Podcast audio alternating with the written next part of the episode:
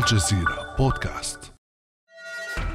في عام ألف وتسعمائة وواحد كلف الرائد جون غوين غريفث خلال الاستعمار البريطاني بتحديد الخط الفاصل بين السودان وإثيوبيا، وتم إدراج هذه الحدود التي باتت تعرف بخط غوين في اتفاقية عام ألف وتسعمائة واثنين. في المقابل تقول إثيوبيا إن بريطانيا رسمت الحدود منفردة، وظلت الحدود محل نزاع لما يزيد عن القرن. وبينما باءت محاولات رسم الحدود بالفشل، اندلعت منذ أواخر العام الماضي اشتباكات بين السودان وإثيوبيا بسبب النزاع على منطقة الفشقة، أكثر الأراضي خصوبة في السودان وفي إفريقيا أيضاً، حيث تتقاطع مجار مائية كثيرة يستغلها مزارعون من إثيوبيا. في الأثناء أعلن وزير الدفاع السوداني ياسين إبراهيم سيطرة بلاده على كامل الأراضي الحدودية مع إثيوبيا. نؤكد أن قواتنا باغية في أراضيها حفاظاً على السيادة السودانية التي نصت عليها المواثيق والاتفاقيات، والتي تؤكد أحقية السودان لأراضي الفشقة. كما يأتي التوتر الحدودي في وقت تتعثر فيه محاولات إثيوبيا والسودان ومصر لحل الخلاف حول سد النهضة. فهل ينذر التوتر الحدودي بين السودان وإثيوبيا بمواجهة وشيكة؟ ولمن الأحقية في هذا النزاع؟ وهل لأطراف أخرى علاقة به؟ وما دور الجهات الإقليمية والدولية في التهدئة؟ بعد أمس من الجزيرة بودكاست، أنا خديجة بن جنة.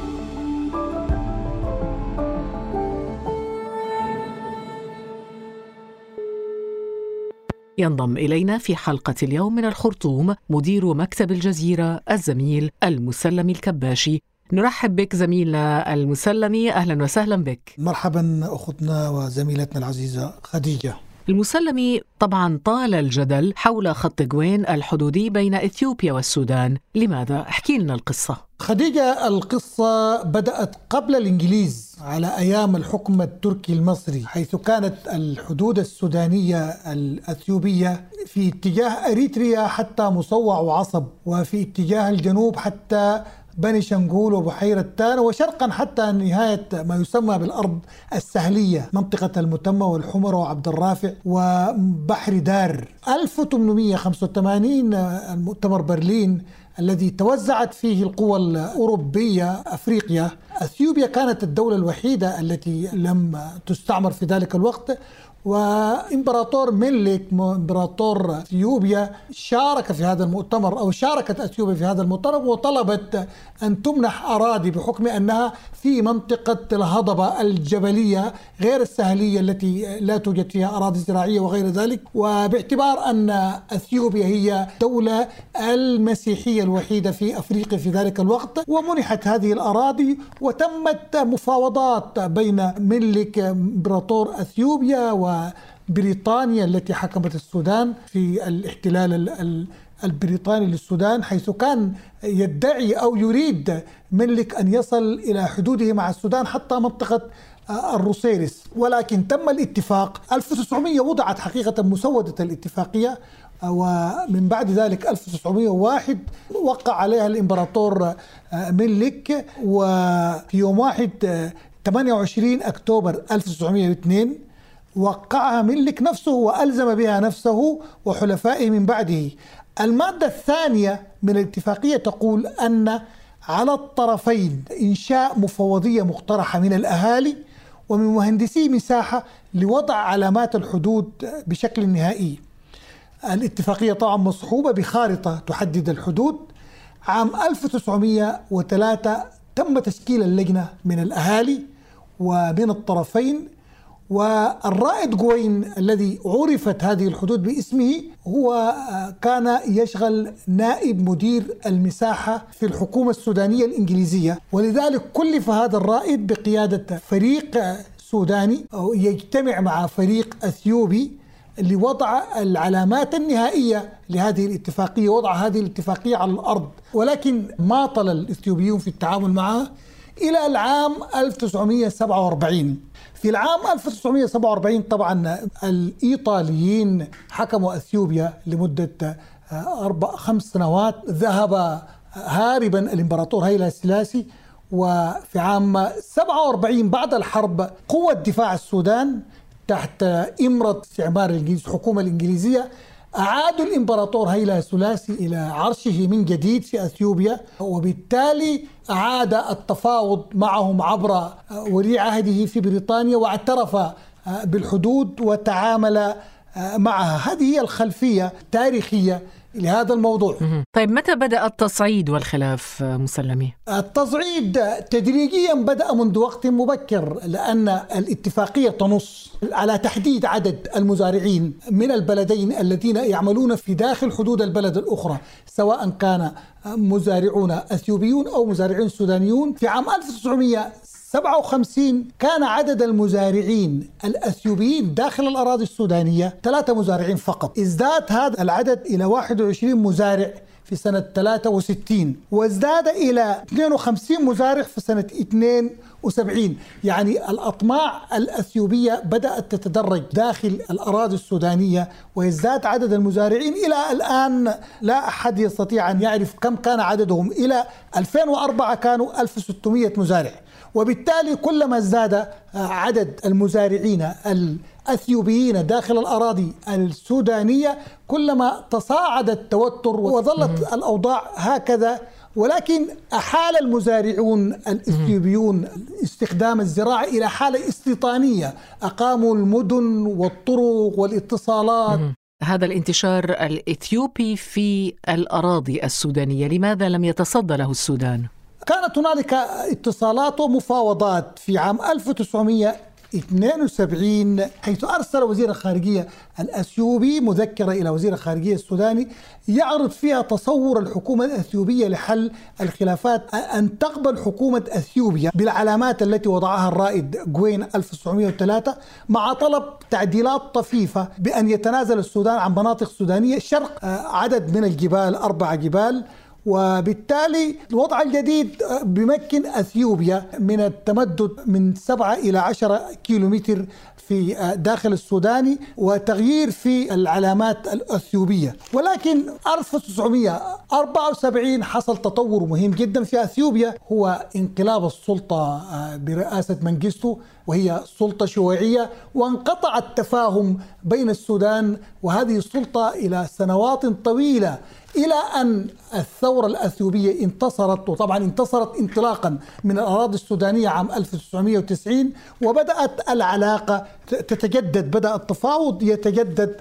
ولكن في عام ألف وتسعمئة وخمسة وتسعين، السنوات من من واحد وتسعين اثنين وتسعين إلى خمسة وتسعين، تجدد التوتر مع أثيوبيا على إثر محاولة اغتيال حسني مبارك، وعلى إثر ما سمي في ذلك الوقت بحروب الأمطار الغزيرة، حيث ساعدت أثيوبيا المعارضة السودانية في أن تحارب السودان من داخل الأراضي الأثيوبية، وبالتالي توترت الأوضاع. نعم، ولكن لماذا قرر السودان التصعيد الآن مسلمي؟ لاعتبارات كثيرة جدا. كلما حاولوا اقتربوا من أن يضعوا الحدود ويكثفونها ويحددونها تأتي أثيوبيا بتسويف جديد.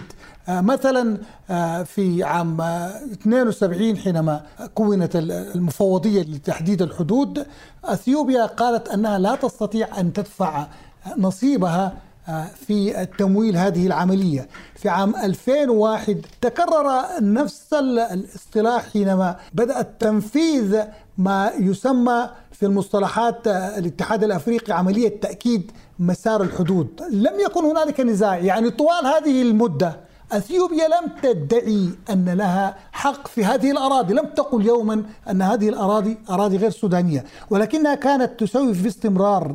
ورفعت في النهاية رفعت كل هذه التسويفات والمماطلات إلى اللجنة العليا في ألفين وثلاثة عشر وبرئاسة البشير وديسالين، ووافقت اللجنة على ما وضعته اللجنة الفنية، ووجهت اللجنة الفنية لتضع برنامج عمل وميزانية جديدة لتحديد الحدود، خاصة بعد انفصال الجنوب، يعني لابد أن يعاد النظر. وفعلا اللجنة قامت بذلك. هل هناك طرف ثالث فيما يجري بين إثيوبيا والسودان؟ ليس هناك طرف ثالث، لأنه السودانيون يعتبرون أنهم الآن يتمددون وينتشرون في أراضي سودانية ليس عليها نزاع أبدا. ثم أن السودانيين يقولون أنه بعد أن انفجرت الحرب في إقليم التيغراي حصل اتصال بين القيادة السودانية والأثيوبية. القيادة الأثيوبية طلبت من القيادة السودانية إغلاق الحدود السودانية حتى لا يتسلل منها مقاتلو التيغراي ويلتفوا حول أثيوبيا من خلال إقليم الأمهرة. وبالتالي تقول القيادة السودانية أنها فعلا قامت بتأمين الحدود التي هي حدودها وبتوافق مع القيادة الأثيوبية، فليس هنالك طرف ثالث. طب ما علاقة الخلاف حول سد النهضة بالتوتر الحدودي الآن بين إثيوبيا والسودان؟ شكلا لا علاقة بين سد النهضة والتوتر على الحدود الأثيوبية السودانية، بحكم أن هذه قضية ضاربة في القدم، قضية الحدود، وهذه هي تطوراتها التاريخية إلى أن وصلت إلى هذه الحالة.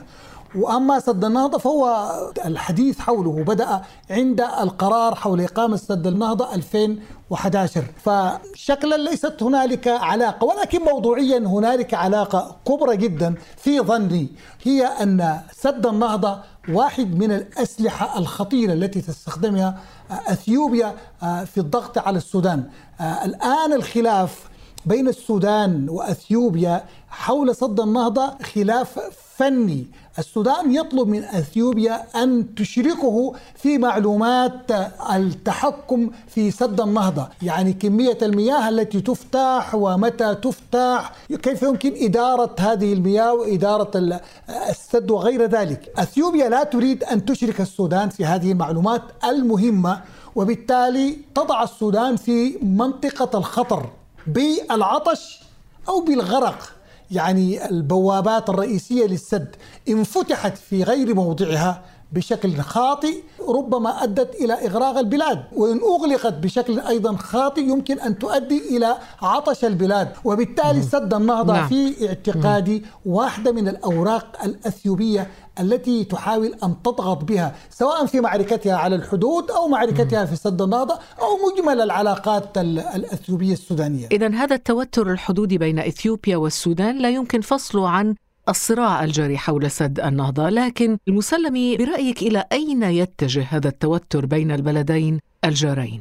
أنا أعتقد أن البلدين الجارين كلاهما في مأزق. هنالك عوامل كثيرة تثير هذا التوتر وتزيد من موجات التي يمكن أن تتسع أكثر حوله. العوامل السياسية لها أثر، ولكن أعتقد أنه سيكون هنالك يحتفظ بحالة التوتر إلى أن تتغير المؤثرات السياسية والمؤثرات المناخية كذلك، ويمكن أن يحدث اتجاه جديد. على كل الآن كل المؤشرات تدل على أن هنالك نذر نذر مواجهة. لا ندري هل هذه النذر ستظل في هذا المستوى أم أنها يمكن أن تنتقل إلى حرب. أنا لا أرجح الحرب لاعتبارات موضوعية، طبعا أحيانا الموضوعية نفسها يتم تجاوزها في حالة أن تكون هنالك دوافع سياسية مختلفة، ولكن البلدين في مأزق، البلدين في حالة هشاشة سياسية واقتصادية، لا يمكن أن يتجهان إلى الحرب. الأوضاع في البلدين لا تساعد في التصعيد الذي يصل بالأوضاع إلى الحرب. أثيوبيا عندها كثير من المشاكل. أثيوبيا الحرب والحديث في مواجهة السودان الآن لا يمثل كل الأقاليم الأثيوبية، يعني ليس مصلحة لكل الأقاليم الأثيوبية، هو مصلحة إقليم الأمهرة المجاور وشعب الأمهرة، بل نخبة الأمهرة التي تحكم هذا الإقليم هي المستفيدة مما يجري بين السودان وأثيوبيا، لأن معظمهم كانوا يستثمرون في في هذه الأراضي. الآن الحاضنة السياسية لبي أحمد داخل أثيوبيا هي الأمهرة، وفقد مثلا تيغراي شعب التيغراي، وعنده مشكلات صعبة جدا داخل شعبه الأورومو.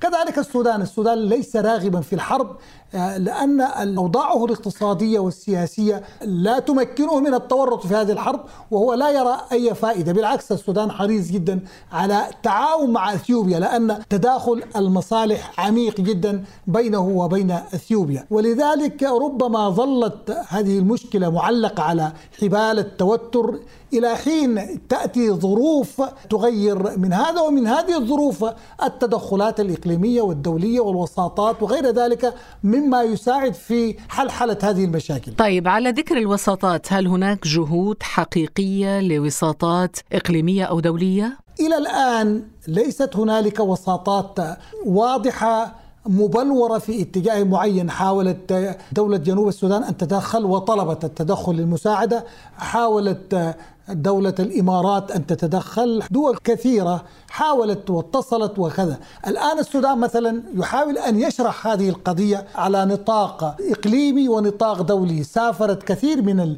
الوفود السودانية إلى أريتريا وإلى مصر وإلى جنوب السودان، والآن هنالك برمجة سودانية لإيصال وجهة النظر السودانية إلى كثير من الدول. في هذه الفترة أيضا السودان تحدث مع البعثات الدبلوماسية الموجودة في الخرطوم، و تحدث وشرح أبعاد المشكلة من وجهة نظره. في هذه الظروف أيضا جاءت وفود إلى السودان، منها وزير الخارجية البريطاني الذي جاء إلى السودان وقال سيحمل رسالة من الخرطوم إلى أديس أباب حول هذا الموضوع. وتدخل وزير الخارجية البريطاني في هذا الوقت له أهمية خاصة، لأن بريطانيا هي التي صنعت هذه الحدود وهي راعتها وهي تعرفها جيدا. نائب قائد الإفرقوم القوة العسكرية الأمريكية في أفريقيا قضى ثلاثة أيام في الخرطوم وبشر بأن هذه فترة جديدة، علاقة جديدة عسكرية وأمنية بين الخرطوم وواشنطن. نعم، خصوصا مع تحسن العلاقة السودانية الأمريكية ومجيء إدارة أمريكية جديدة، ربما يساهم ذلك أيضا في تخفيف التوتر وتعزيز ربما الموقف السوداني، أليس كذلك؟ أتصور ذلك يحدث، لأن الوثائق التي يملكها السودان ويقدمها لكل هذه الأطراف وثائق دامغة، هي اتفاقات موجودة في أضابير دولية مجمع عليها والدول تتابعها، بل الصانع الرئيسي لها كان بريطانيا إبان الاستعمار. أتصور المنطق السوداني القانوني والمنطق السوداني السياسي، وكذلك عدم ادعاء أثيوبيا. أصلا أثيوبيا لا تدعي أن هذه أراضي أثيوبية، ولكنها تقول أن العلاقة الطويلة بين المزارعين الأثيوبيين وهذه الأراضي تسببت في إضرار بالمزارعين، وبالتالي السؤال ليس سؤال الحدود، السؤال سؤال كيف يمكن أن نخفف من الأضرار التي سبب فيها هذا الصراع على المزارعين الأثيوبيين، وتلك قضية سياسية يمكن النقاش حولها.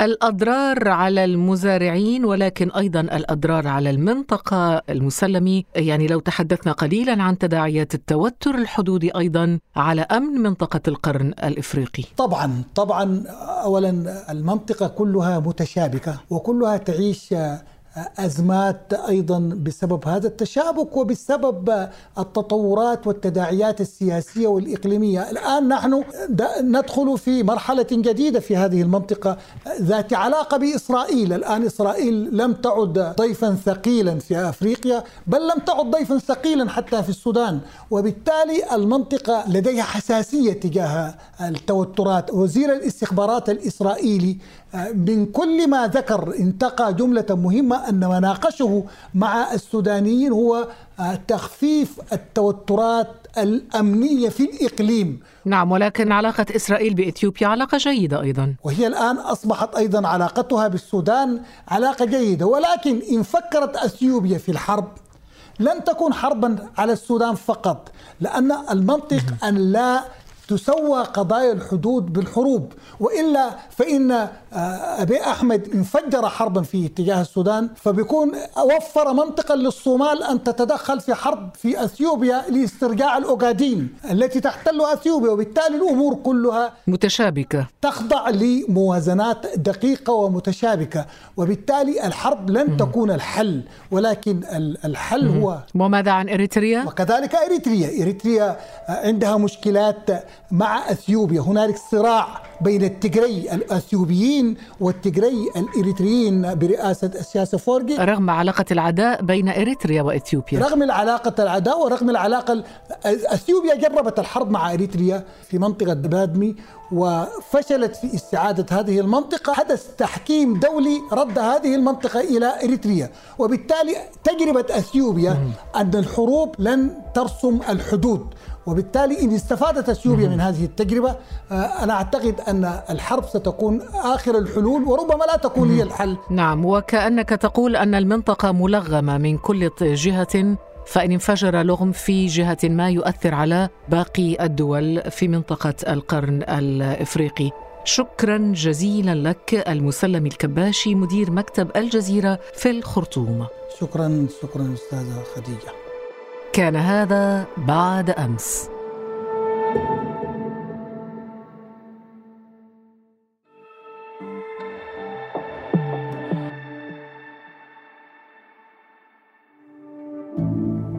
ابقى على تواصل مستمر مع الجزيرة بودكاست، ولا تنسى تفعيل زر الاشتراك الموجود في تطبيقك لتصلك الحلقات يومياً.